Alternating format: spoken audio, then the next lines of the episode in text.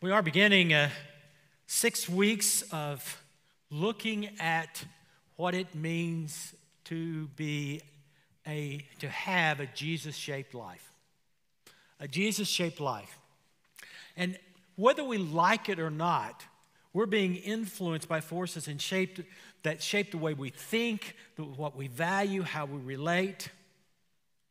We are constantly being shaped by the messages that surround us. For example, and help me out here, okay, just a little test. Wheaties, okay, is the breakfast of...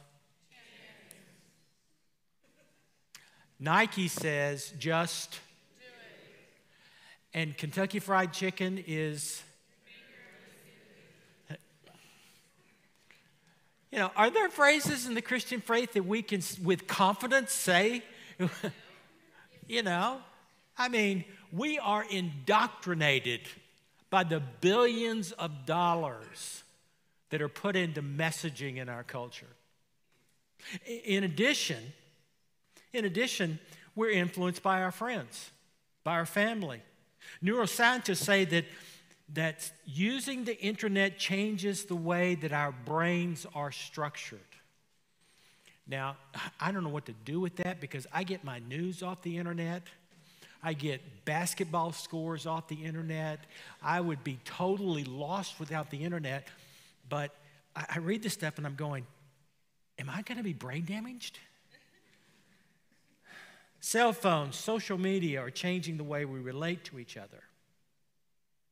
The question that I want to ask today is, how do we take control of what goes into our brains?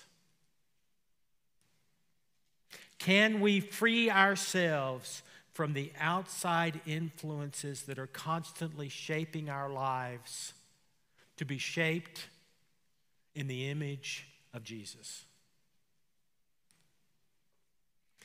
And over the next six weeks, that's what we're going to be looking at. We're going to be looking at the different characters of Jesus, who Jesus was, um, and what he shows us in the way that he lived his life. And what we see there is how Jesus was shaped by the power of the Holy Spirit and gives to us that power to help shape our own lives. And the Holy Spirit is always at work to shape us in the image of Jesus. Over these weeks, we will look at how we're made to be like Jesus, to think like Jesus, to relate to others like Jesus did, to know the Heavenly Father like Jesus, to obey the Father like Jesus. For this is God's plan for us, to be shaped like Jesus, to be shaped by Jesus. And here is um, what we can rely on. God is not going to sit back and just watch us struggle. God is not going to sit back and just watch us struggle. God empowers us through the Holy Spirit, if we but accept it, to grow, to change, and to be like Jesus. Let's pray. Lord God, may the words of my mouth and may the meditations of our hearts be acceptable in your sight, our strength, our Redeemer. May these words be your words. And for all that I don't speak, O God, may you fill in the gaps. And for all that I misspeak, O God, may you correct it in our hearing. We pray, O God, to hear your word, to hear what you would have for us this day. Hide me behind the cross, O God, that, that we would only see you. Father, Son, and Holy Spirit. Amen. One of my favorite images in the New Testament is in the Gospel of John. Uh, Chiv read it for you earlier from chapter fifteen. It is the vine and the branches. Jesus being the vine, and uh, I, I, I didn't know much about, uh, about the, the grape business, but every... every Uh, you know, when you grow grapes, you have a vine, and it's, I mean, the the, uh, uh, the the trunk can be just huge, and it's trimmed back in, in, in each season so that new branches can grow out each year to produce grapes. But it is the vine that provides the value of the fruit that is being produced. And, and so Jesus compares himself to the vine and the branches. He says, I am the true vine. My Father is the vine uh, grower. He removes every branch in me that bears no fruit.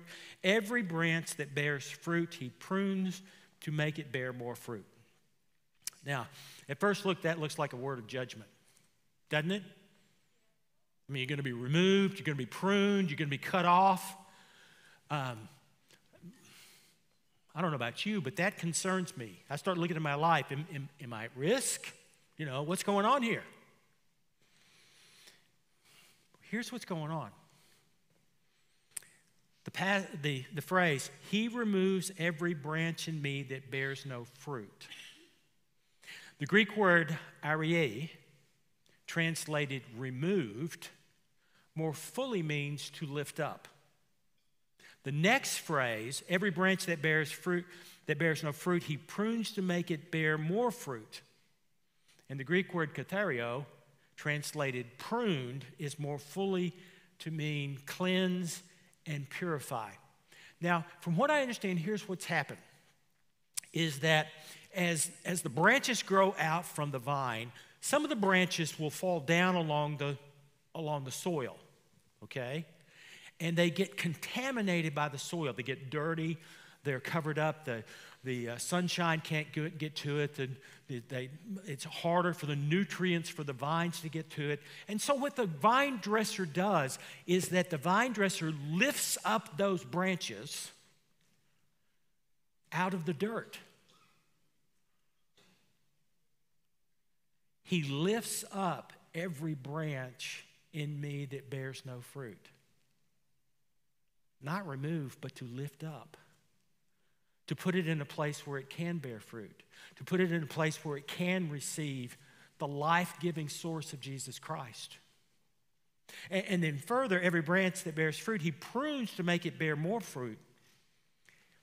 The word there, cleanse, in other words, he's cleansing, in other words, removing that which, which impedes the sunshine, the nutrients, that impedes the, the, uh, the life-giving source that comes from the vine so that more and more grapes, more and more fruit can be produced. Jesus is sharing with his followers that he is the source of life, the vine. And through the Holy Spirit, and he goes into more detail in, in later on in chapter fifteen and sixteen about the Holy Spirit that he offers and leaves for us, is that through the Holy Spirit, we are connected to this life force. God doesn't remove us from Jesus. Instead, Jesus is sharing with us what God intends. What God's intent to lift us out of the situations that separate us from the life source of Jesus. Further, the Holy Spirit works to cleanse us of those things that separate us from Jesus. And the call of every follower of Christ is to connect ourselves with the life source of Jesus fully and completely without impediment. That's what this passage is about. This is about being connected to the life source of, of Jesus Christ. And, and God has such great love and concern for us is that he is willing to do whatever necessary to put us in a position where we can be connected. Then he goes on in verse three. What does the cleansing look like? You have already been cleansed by the word that I have spoken to you. What Jesus is doing here is that saying that the source of what God wants to do for us to connect us more fully to Jesus is the Word of God, particularly the Word of God that comes out of Jesus' mouth. And as we become more and more familiar, as we incorporate that more and more in our life, so therefore are our lives cleansed in order to bear fruit, to be connected to the life source of Jesus. Then he goes on and makes this promise. Abide in me as I abide in you. Abide in me as I abide in you. Just as the branch cannot bear fruit by itself unless it abides in the vine, it'd be ridiculous to think that a branch could provide fruit if it's separated from the vine. Neither can you unless you abide in me. I am the vine, you are the branches. Those who abide in me and I in him will bear much fruit. As we abide and connect to Jesus, so Jesus abides in us. And through the connection to Jesus Christ, we are more like him. We are, we become, we become able to shape and, and mold our lives into the image of Christ. In the church, we call this sanctification. Sanctification is the process of putting ourselves under the authority of the Holy Spirit to be shaped in the image of Jesus. Now, sanctification does not come all at once. We are saved by grace, not any of our own doing, but a gift of God. It is a once and for all salvation that comes. But sanctification is the continuing growth of our Christian life to be more like Jesus. It is a lifelong process. John Wesley, in, in, his, in his writings, um, talked about, about achieving perfection. Okay, and, and he, he writes that he believed that, that perfection in Christ was possible in this life, but it was a process, a process of sanctification whereby we grow step by step, week by week, season by season, year by year, never really accomplishing all that there is, but continuing to grow in Christ. And sanctification itself is not a, uh, is not a direct line.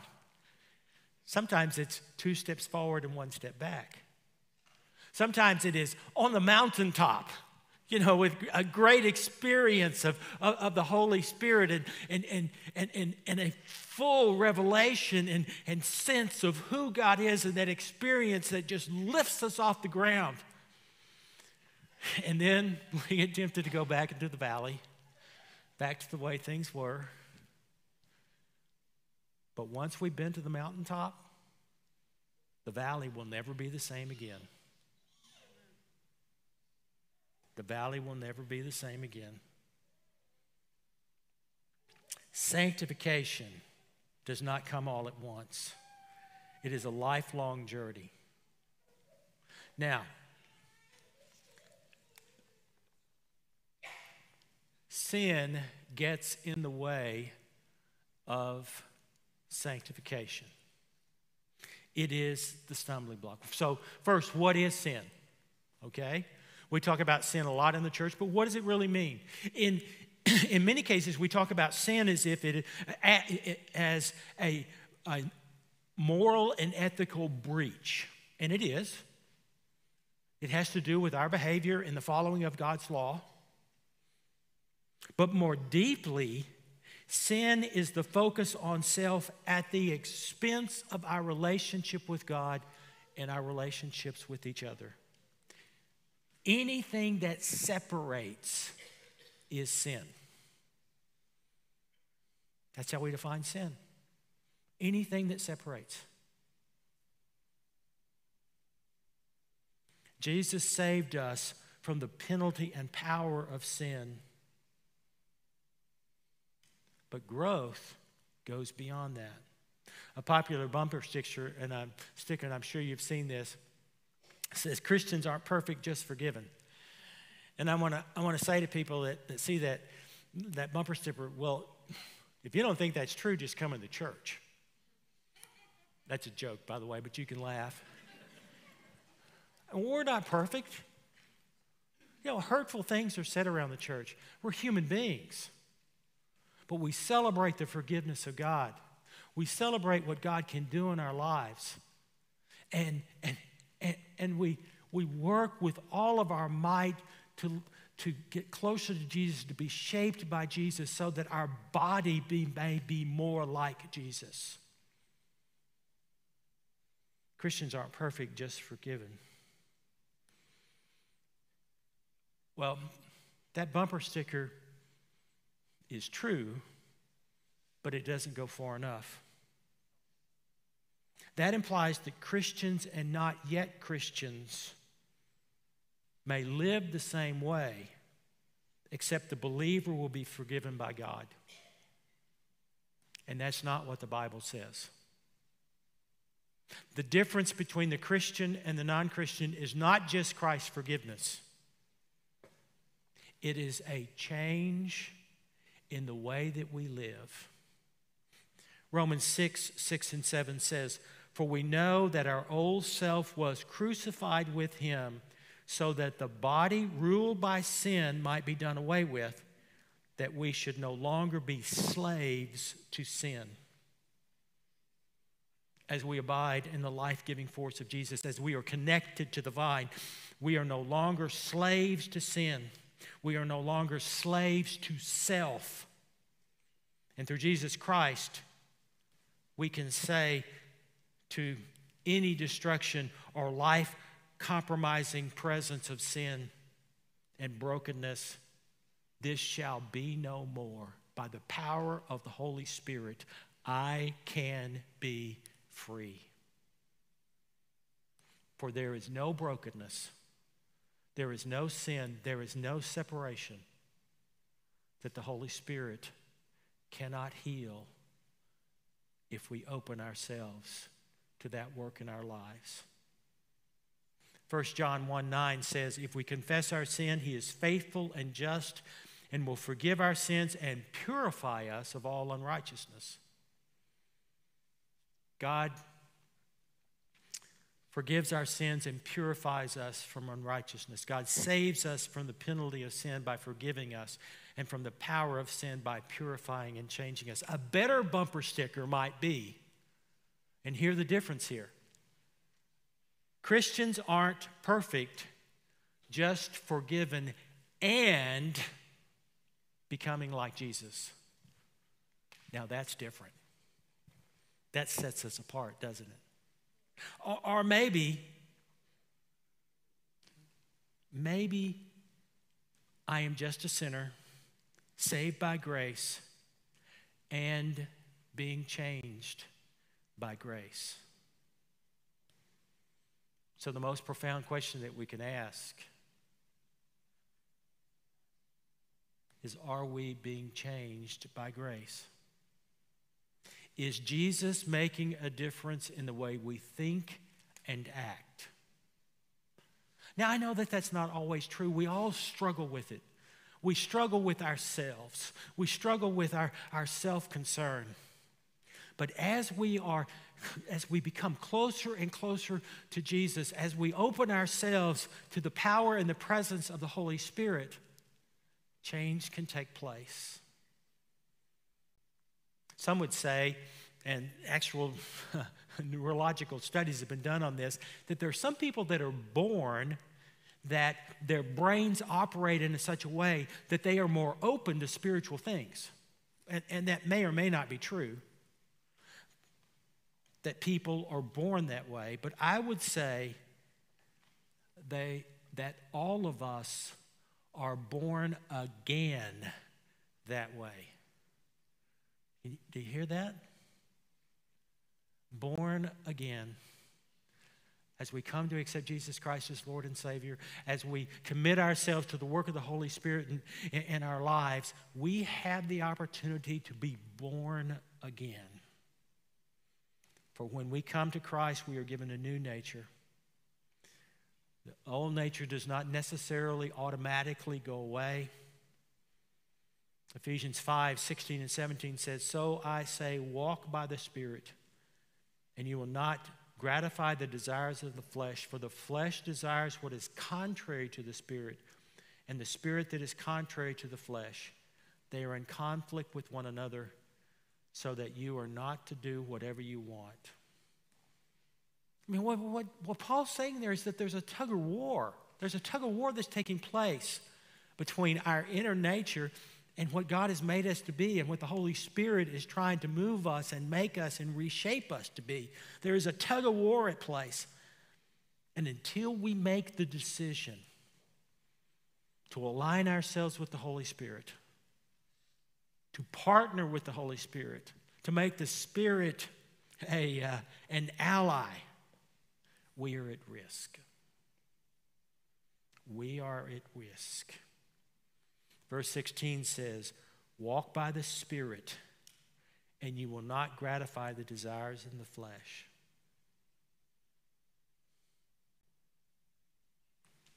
When we um, learn to live under the Spirit's power instead of the old nature, we call that process learning to be like Jesus. Sanctification. Now, I think to some extent that what the Holy Spirit also does for us is that it becomes a checkpoint for us to alert us. And as we get more in line with the Holy Spirit, it's kind of like, and I don't know whether your cars have this or not, but mine has a proximity al- alarm. Any of you have that? If I get too close to something, this alarm starts beeping. Does it drive you crazy? Um, back when the ice storm came, my whole car iced over, and guess what? My proximity um, sensor thought that I was close to something, so it was going off all the time. I couldn't figure out how to turn it off. You know, it just went off all the time. It drove me crazy. The Holy Spirit is our proximity alert. The more we get in touch with the Holy Spirit, the more we are in line with Jesus, the more our life is shaped in the image of, of Christ. So within us, there is a proximity alert of danger to our soul. The Holy Spirit can be our anti-sin warning signal. And transformation into Jesus involves both God's power and our willingness. Our willingness. It's like a dance. A dance requires two partners. You cannot force the other to dance. You have to dance together. God has a part, we have a part, and our part is the willingness to change. And we don't have the power within ourselves, but the Holy Spirit will enter where it is welcome. God won't force us to change. It comes by invitation and by willingness. A W Tozer said, God will take nine steps toward us, but he will not take the tenth. He will incline us to repent, but he cannot do our repenting for us. If we are willing to change, we need to step ourselves to take an action. And the more we make ourselves available to the Holy Spirit, the greater depth and meaning our lives will have. And, and here's a starting place. And I know I'm a broken record about this, and I say this over and over again, but I truly believe that this is a beginning place. Worship every week. Join with the people of God to worship, to allow your soul to be reminded, to hear the word, to sing the songs of faith, to, uh, to be a part of what God, God is doing in worship. And then, and then second, to be a part of a small group or a, or a study group where you are joining with other Christians to hear and to share and be reminded, to pray together, to pray for each other, to share the work of the Holy Spirit, and to hear the words of testimony, to develop a prayer life, a regular prayer life of seeking God, even if it's just as we teach in, in, in emotionally healthy spirituality, even if it's just sitting silent for two to three minutes and reading a devotion, to have that time of, of listening to God. And then finally, reading the scriptures. What, what did Jesus say in John fifteen? We are cleansed by the word. And unless we read the word, how can we be cleansed? we need and have a great need for hope in the future, a hope for a new day. And it is the work of the Holy Spirit to make all things new. That's going to be our focus for the next five weeks, is to look at the character of Jesus and how, and how Jesus is opening up the door to the work of the Holy Spirit to us in relationships, in in how we in how we operate in terms of our in, in terms of our devotional life, in, in, in, in our character, in justice, to shape our lives in the image of Jesus. In all things, ask the Spirit to fill and direct. And when we lean into the Spirit, here's what happens. In Galatians five, twenty-two and twenty-three, but the fruit of the Spirit is love, joy, peace, patience, kindness, goodness, faithfulness, gentleness, and self-control. That sounds like Jesus, doesn't it? And, and we don't just strive for these traits. They grow in us when the Spirit is in charge. We have a part to play in our, in our growth. It is, uh, but it is the, the Holy Spirit that is the power. And as we become more shaped in the image of Jesus, we are empowered to recognize that which is destructive, what can, because we can't avoid what we can't recognize. And as such, the Spirit will produce fruits in us. You know, and just in closing, the best way to overcome the barrier of sin is to focus on what you want to become. Not what you want to avoid, but what you want to become. If we focus on what it means to, uh, to exhibit the fruits, to inhabit the fruits, love, joy, peace, patience, kindness, goodness, gentleness, and stuff, and stuff. Though, if we focus on those, that which separates us from God and one another begins to melt away.